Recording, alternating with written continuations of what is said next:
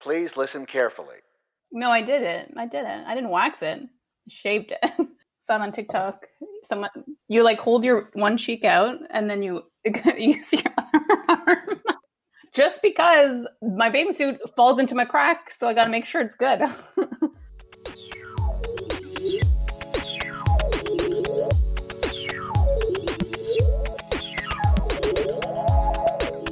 What's up, sisters? Welcome back to another episode of Everyone and Their Sister. I'm Christina.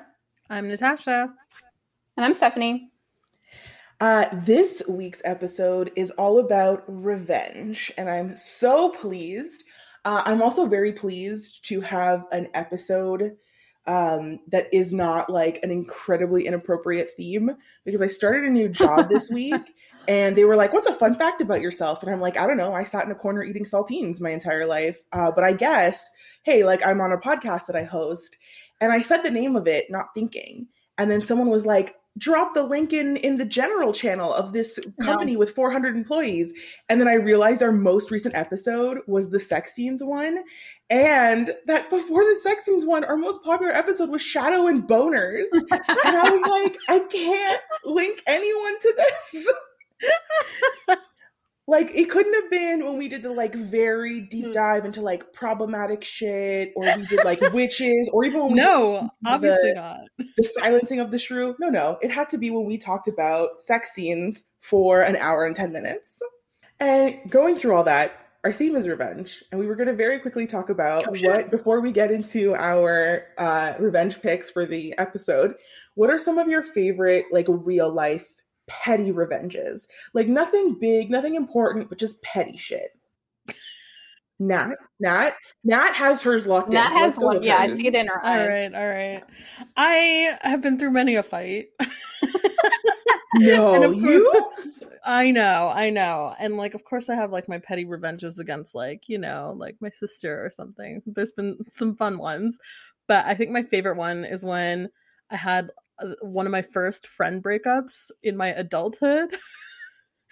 and the last thing I sent to this man via like Facebook message was, You're never gonna find happiness ever.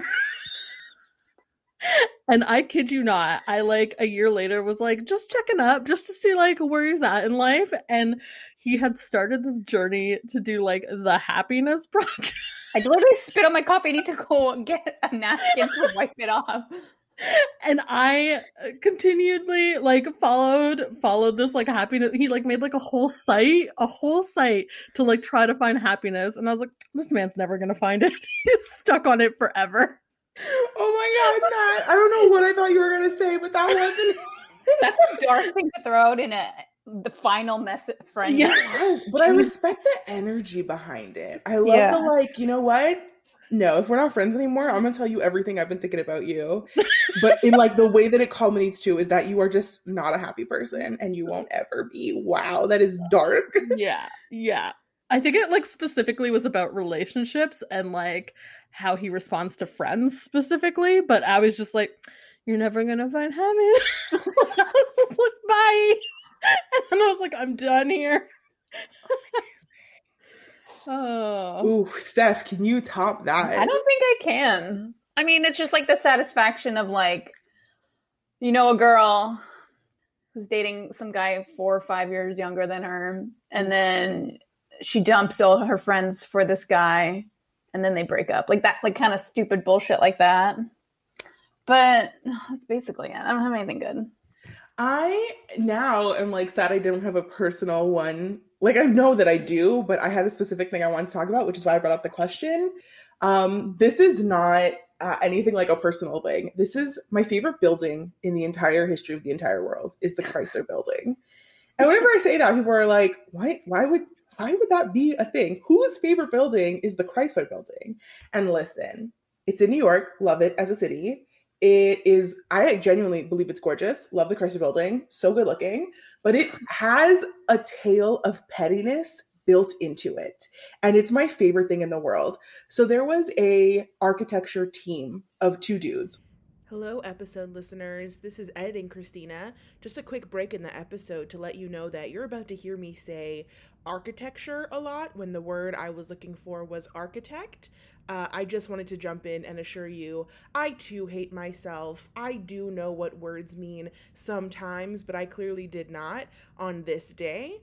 Uh, but enjoy the rest of the episode. Thanks so much one who was like very very design focused and one who was like a great business dude and they were partners for years but eventually they had like a little feud between them where like one felt that one was ta- the like business guy thought the architecture was taking all the credit and the guy that was like super creative was like you keep bringing me down. I want to unleash my modernity. Let me let me be free. So eventually after years of working together successfully their partnership breaks up and the creative one goes on to design what will become the Chrysler building. And at this point in time, the Chrysler building is going to be 66 floors and like an insane amount of height. And it is unofficially probably going to be the tallest building in the world. As they're laying ground for the Chrysler building, the other architecture gets signed on to do a job to build 40 Wall Street. And as they're building 40 Wall Street, initially supposed to be like 45 floors, and he's like, no, we need to make it 60. But it's still shorter than the Chrysler building. So time goes on, they're like, no, we need to make it 66, like just a little bit above what the Chrysler building is going to be. And they get the plans approved, and then like the Empire State Building enters the chat, and there's like a competition in New York for what is going to be the world's tallest building. And they all keep slowly upping their plans for how long they're going to build it. And basically, what ends up happening is the Chrysler building, with the very like creativity minded uh, architecture, just kind of gets delayed over and over again. Like it keeps getting delayed. It's a very complicated building, it's very gorgeous. And as time goes on, it keeps getting delayed. And eventually, the other buildings are ready to go up. So I think it, I can't remember the exact order, but like the Empire State Building goes up and it is again like 66 floors a week later 40 wall street goes up and it's 67 floors. And then they so now the guy the, the t- architecture who builds 45 wall street is like i am the tallest building in the motherfucking world because he knows the chrysler building is almost complete and there's no time. It can't get any bigger. It can't be bigger. And then on the goddamn day that the chrysler building is open literally they erect a spire that he had a group of people building inside of the very top of the building and they have it push up through underneath the building making the building something like like something sort of like 20 feet taller than 40 wall street after the building is already complete and cannot get any taller.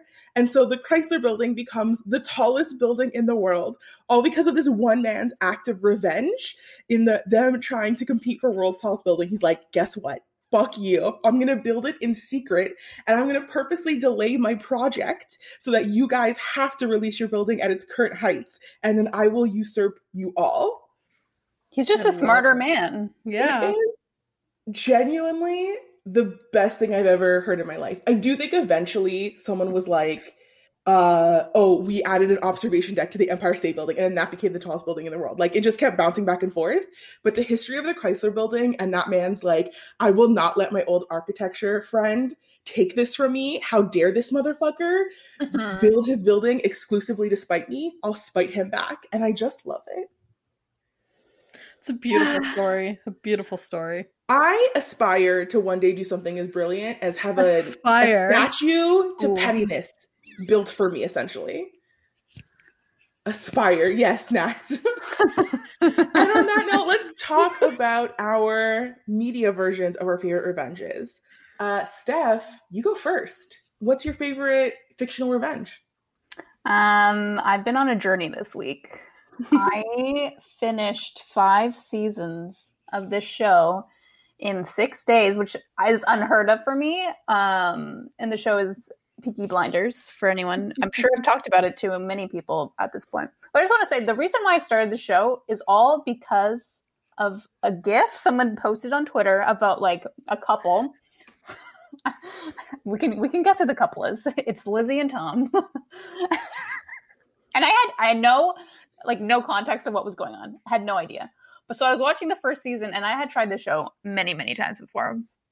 But I could never I could never understand what they're saying and I'm like, I don't I don't like subtitles, so I'm not gonna watch it. But then we, as we know, I discovered K dramas, and then I'm like subtitles for sure, all the time, every time. Uh, so I tried it again this week, and I was like, "Oh, season one." I was like, eh, "It's okay," but then I realized who was in that GIF wasn't the main lead from season one. It was the sex worker on the fucking show, and I was like, "Holy shit! I need to watch this." And then I had to wait five seasons. The payout for that was so long, and I'm pissed about it. it wasn't even. I wanted more, obviously.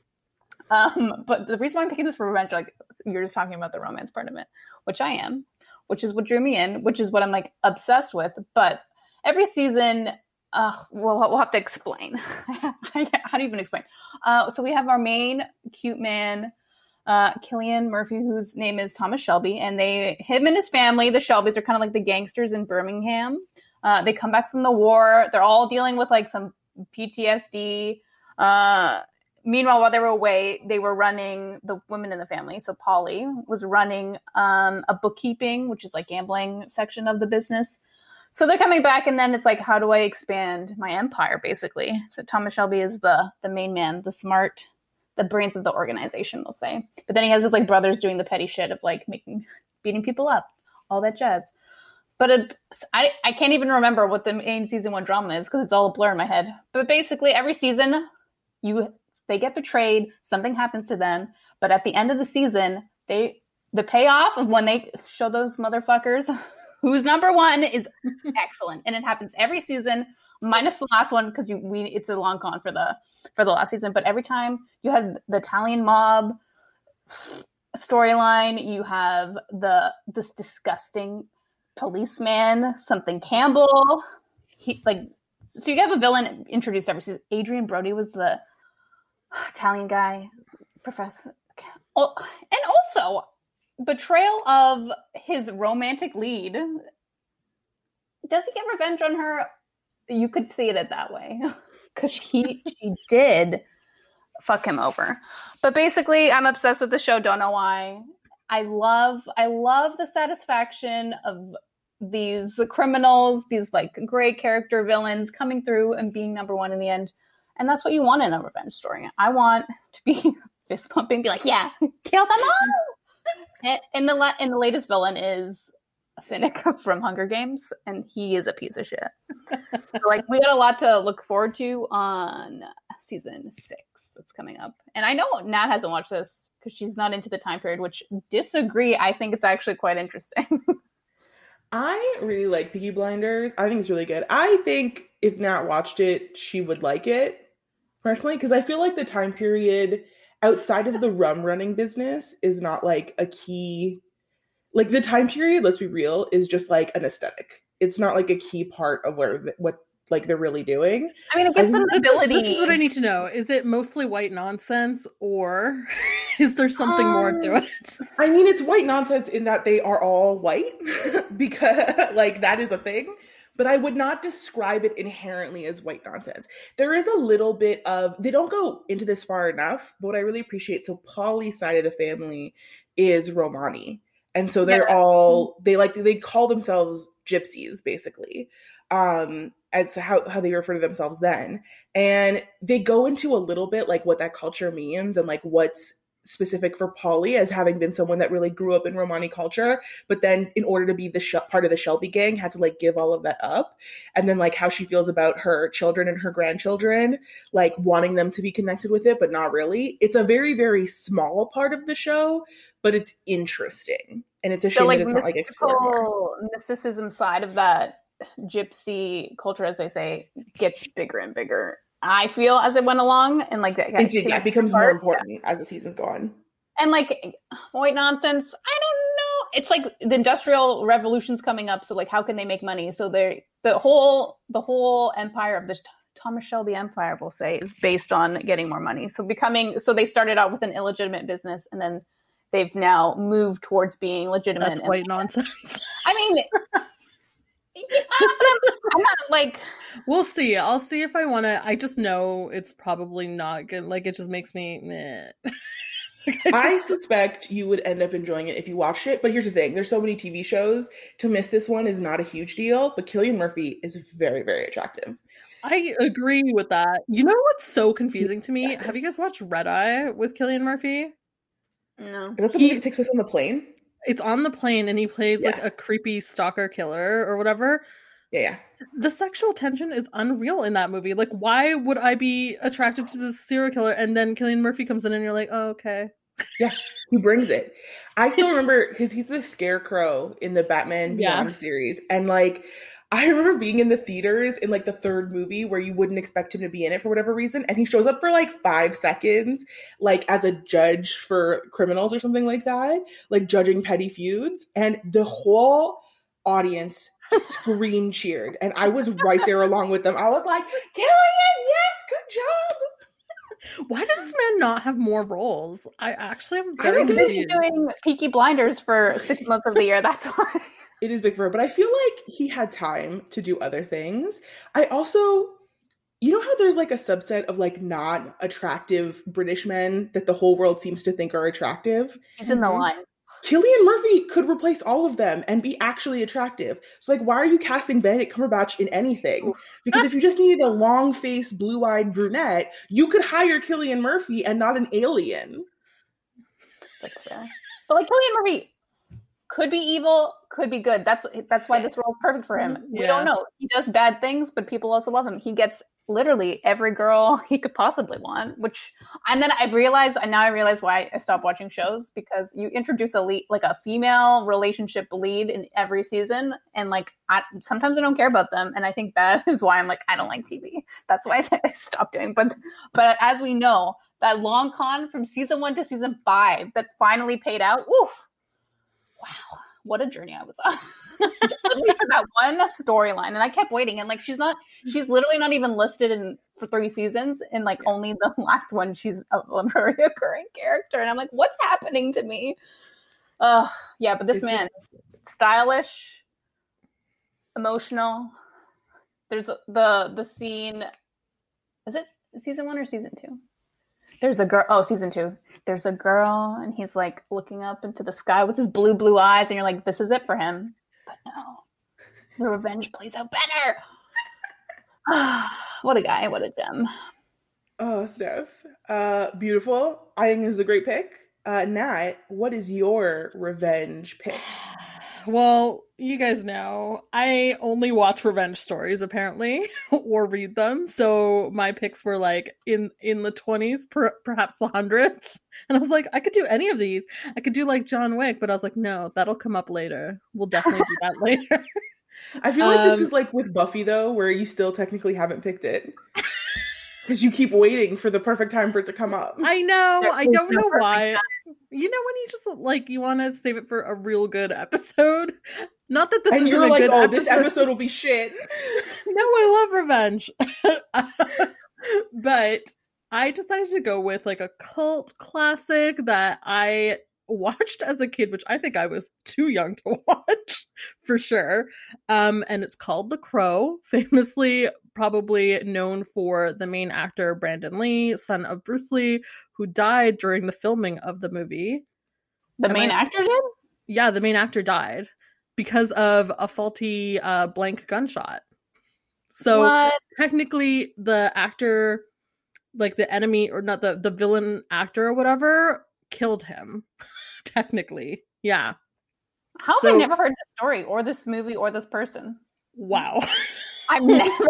first of all offended okay okay let's let's let's help you get into it I'm 1994, right? This, this film, first of all, is I I think even like official reviewers called it a fever dream of a film because that's exactly what it is. You start watching and you're like, okay, I don't understand. But basically the story is about Brandon Lee's character Eric or whatever. He's a rock band person dressed in only what I could probably describe as like leather daddy meets juggalo because like the face paint is there throughout the whole movie and you're like we have questions about this that we'll never get answers to, but we'll let it go.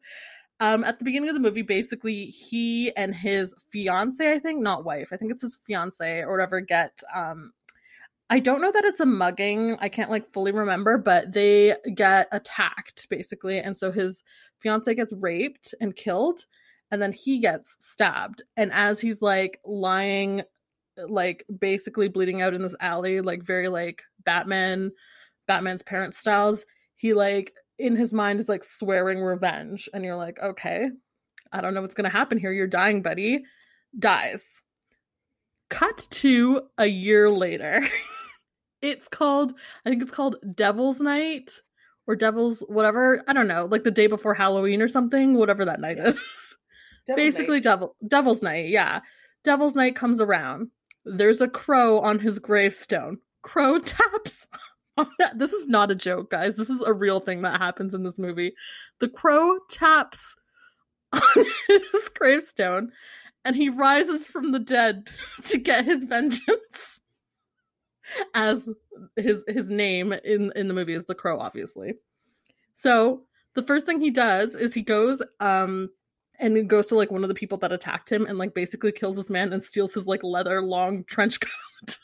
and that of course establishes the film's cover where he's wearing that long trench coat and you're like, okay, this is very 90s. Those but are his so much- wings. Yeah, those are his his leather wings flowing in the wind. This movie is insane. Like I I don't even know that I can just it's just like a you know how like in the 90s every movie every action movie had like cheesy lines that went with every thing that you did. Like there'd be a cheesy line as soon as you like beat down a criminal or whatever. This movie was just that. it was just like him getting revenge on that group of people that attacked him and his fiance and him saying cheesy lines at everybody. Like when he shows up at like the shop where he gets his like coat or whatever, he's knocking on the door and his his line is didn't you hear me tapping? As in like the Raven from Edgar Allan Poe, and you're like, oh, that is awful and perfect. and like it's just like lines like that.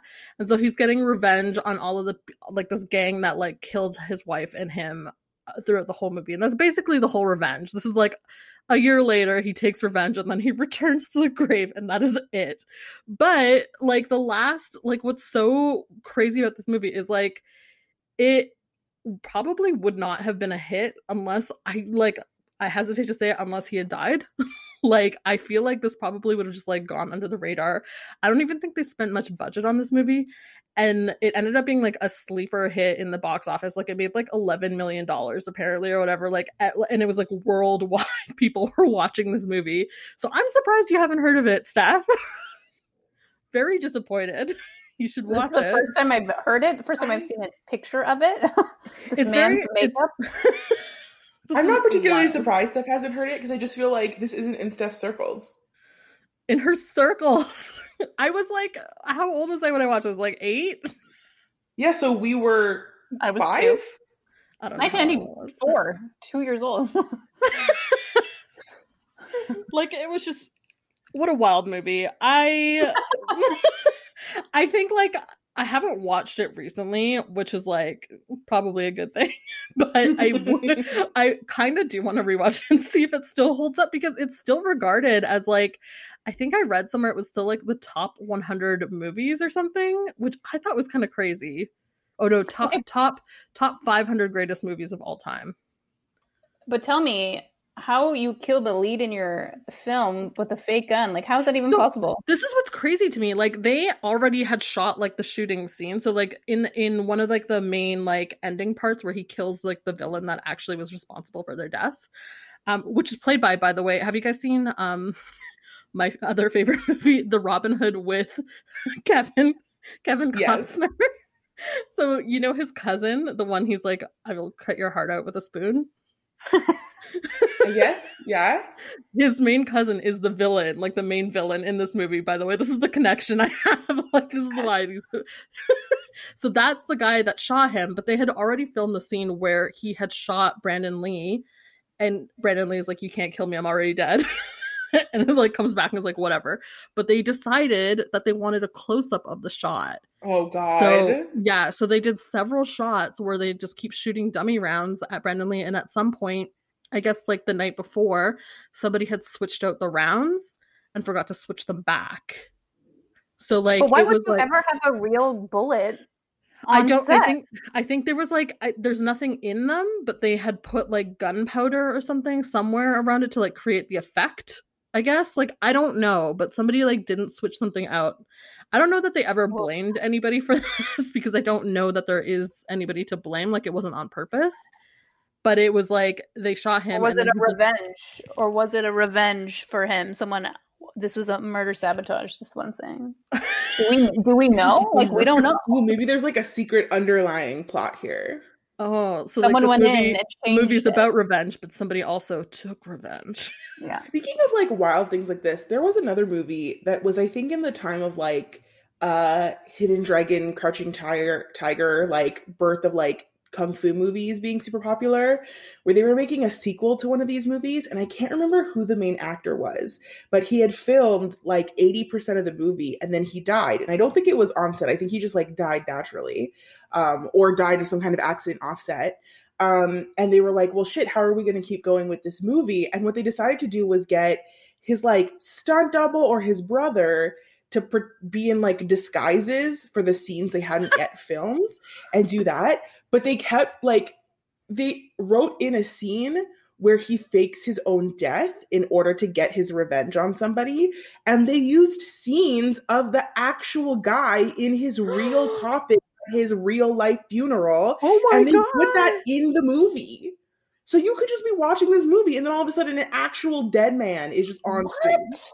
What? I actually also like for the crow, I think they debated whether or not they were gonna just like cancel the movie altogether and like kill it, but like they were done like the movie. Like they were like the only thing that they had left to film were like maybe like three days worth of scenes with Brandon Lee. And so they just replaced some other luckily Brandon Lee the whole movie was wearing his freaking juggalo makeup. So like they were able to put just another random actor in the makeup and be like, it's him.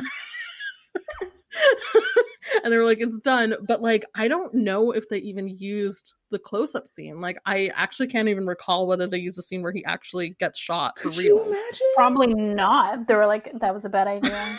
Yeah. Regrets with that one. But it's also like really sad because Brandon Lee's father also died when he was very young. So like they both died very, very I don't even know. I think Bruce Lee might have died while he was filming too. Jeez.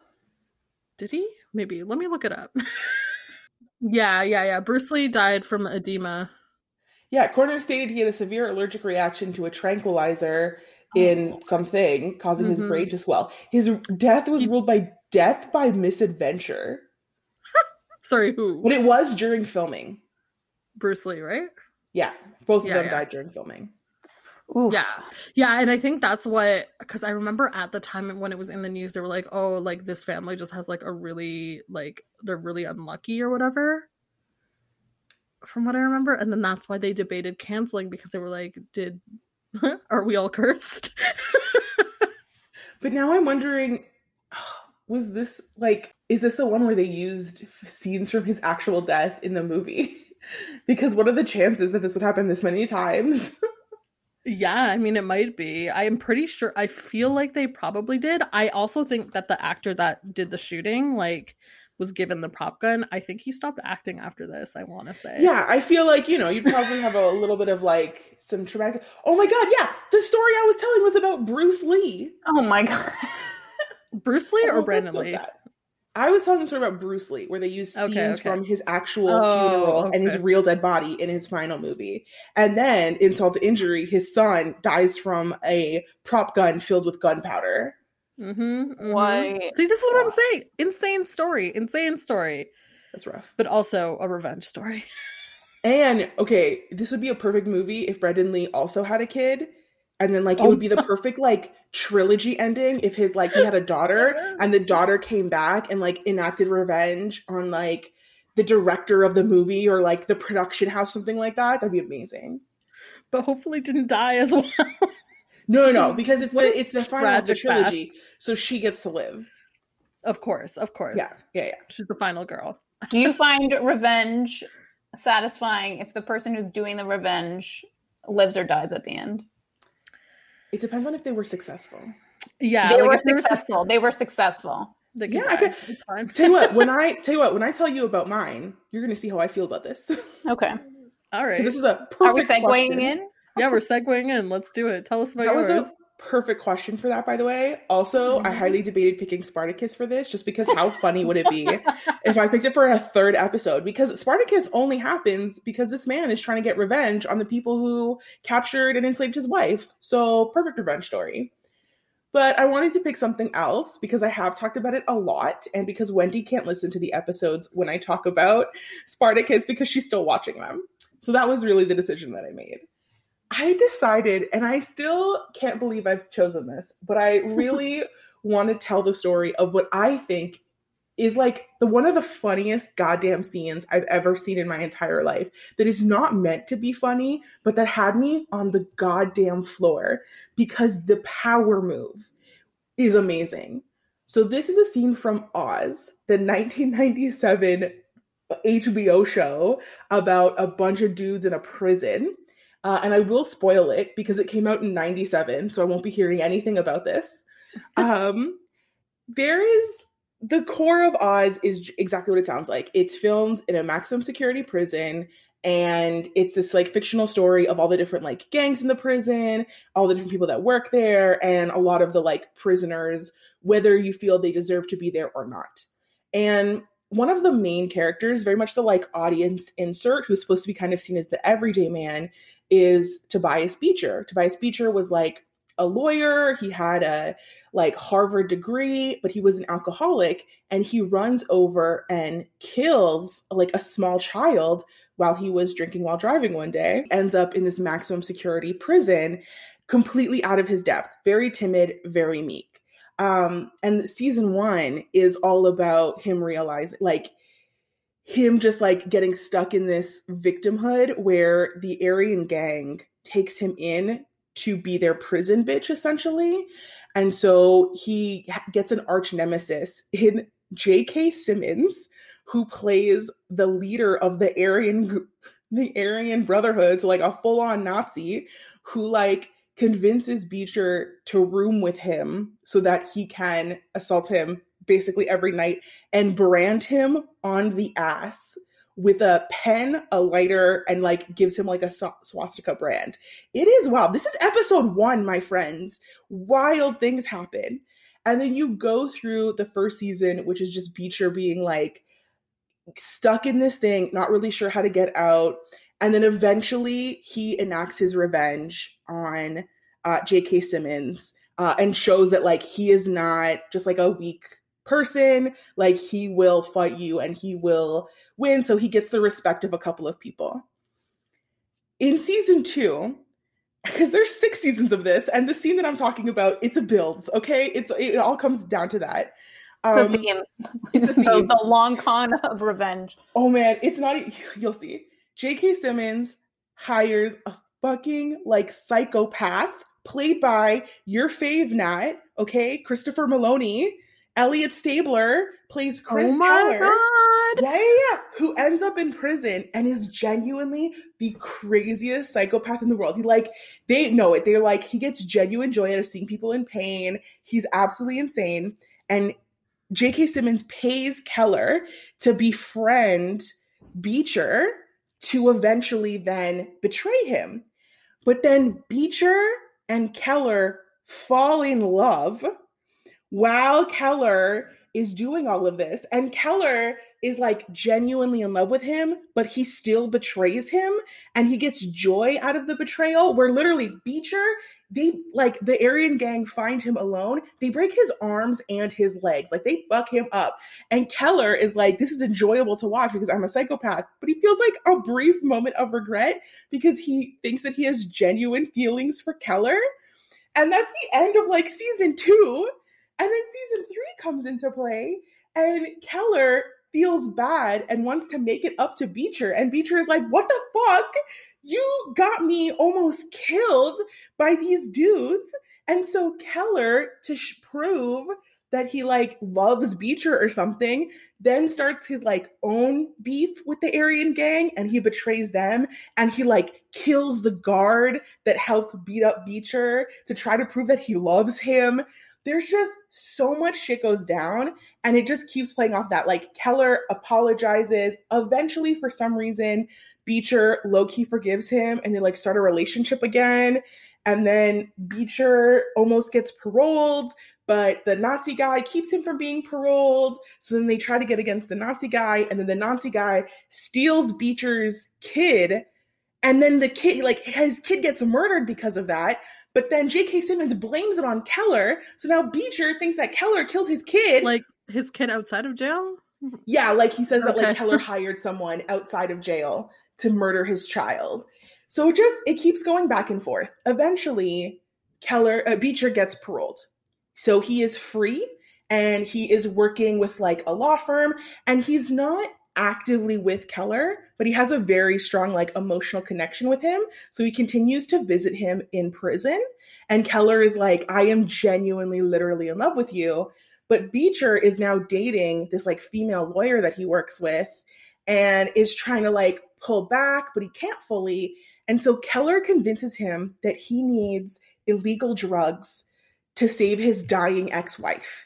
And Beecher, will you please go get these illegal drugs? And Beecher's like, I, I'm on parole. I can't do this. He's like, my ex wife, the only one that I like, who I married like four times, is dying. She needs these drugs. And so Beecher eventually says, okay, for you, I'll go do it.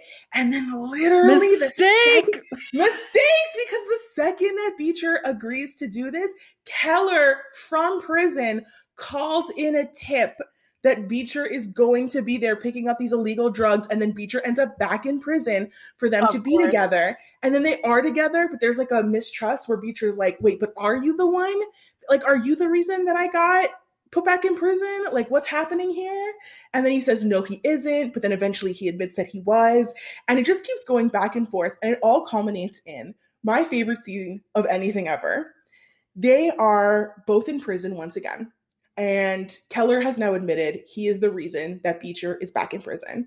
And they are having this like argument throughout the prison. And they walk up the steps going towards like the rooms. And they're standing in front of a room and they're going back and forth. And Keller is like, Yeah, but now that you're here, you know, we can be together. And Keller's and Beecher says, like, listen, no, like this is clearly bad for me. I want to get out of prison. And at this point, Keller is going to be in prison for life because he's he was like convicted of murdering like six people, um, and he will be in prison forever. Like he is not going to get out. So Beecher's like, I we're not in a relationship. I I won't be doing this.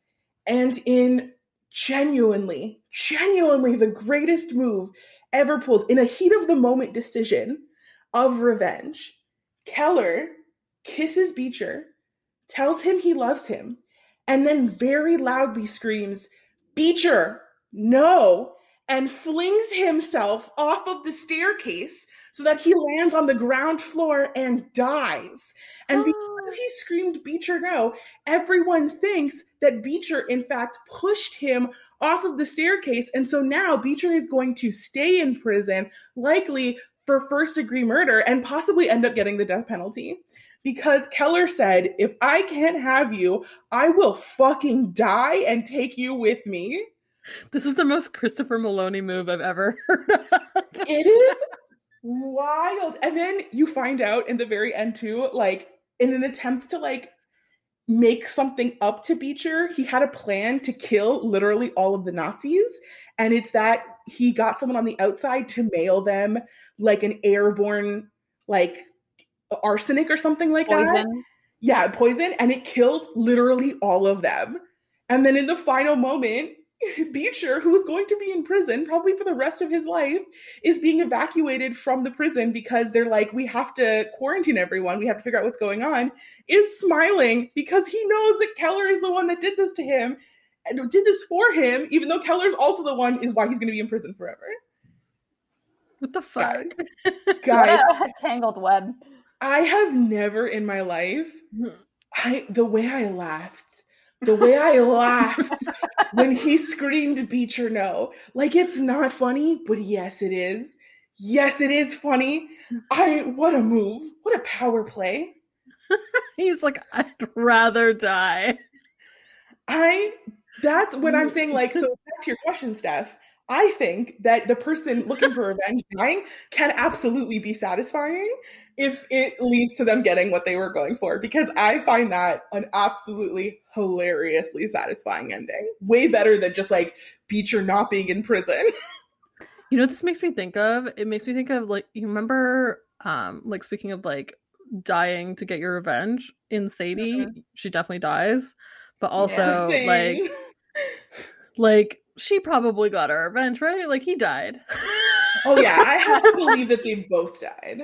yeah, like I'm like I'm satisfied with that ending more than anything else. I'm like intrigued now by this like romantic revenge plot that I feel like doesn't happen Like, very there- often. Forgiveness is like, for example, people Peaky Blinders season one. Grace betrays him, gives him up to the police. Basically, I can't even remember what happens, but he takes her back, and it's like nothing ever happened.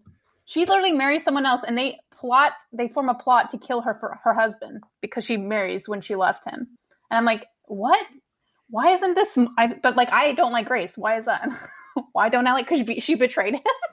And why- also prefer Lizzie. Great. Here's the thing: Grace in Peaky Blinders is like a good person character when everyone else is a criminal, and so she's not as interesting as everyone else. she wants him to change, right? Like, I think at the end of the day, she's like, "No, you're going to be an aristocrat now." But Lizzie's like, "You know where I came from. We're let's let's fucking burn the world together." But yeah, why isn't romantic revenge? I don't see that very often. I need more of that. I love it. Like, here's the thing: if you're gonna write a toxic relationship, don't try to convince me that it's Go not. it.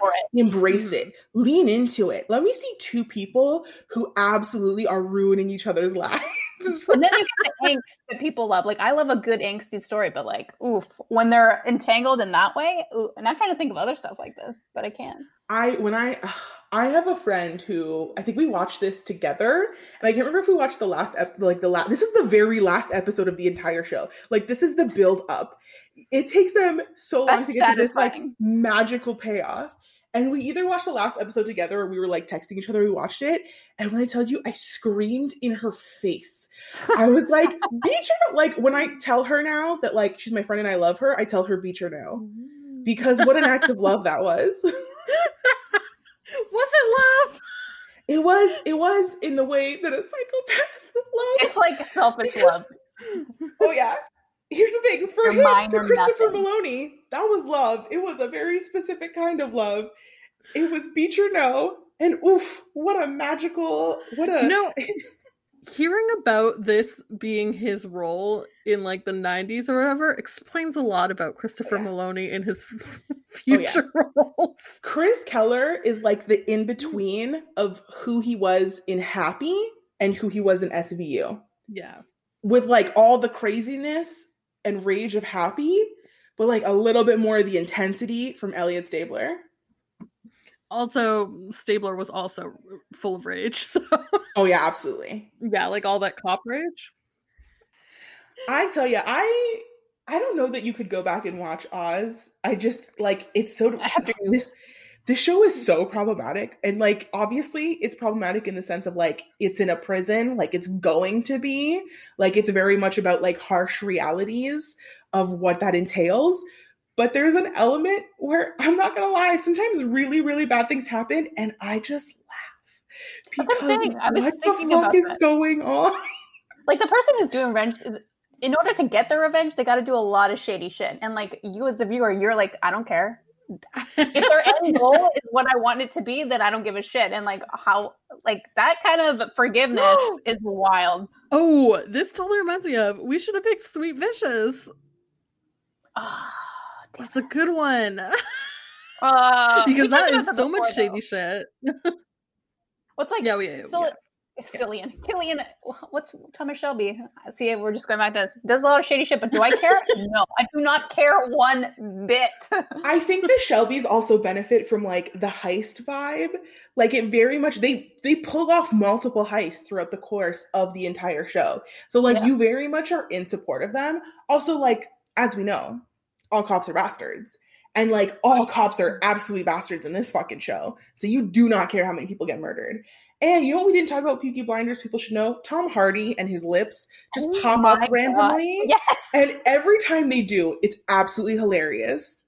He's like, I can barely understand what he's saying. I need subtitles specifically for his fucking scenes, and I'm like, he's unhinged, and like they will cross each other multiple times. Like them, them, they're like buds at this point. They're bros, and like they double cross each other, but they're still friends in the end. And like I appreciate that. I I, I love that, that. Yeah, like but like i guess the other point of this is like i've said this many times. When we talked about romance books and like why do why are people into like athletes? It's competence porn. I want someone who knows what they're fucking doing. They're so smart that they've planned out every fucking possibility i.e this what's what was his name? The the keller?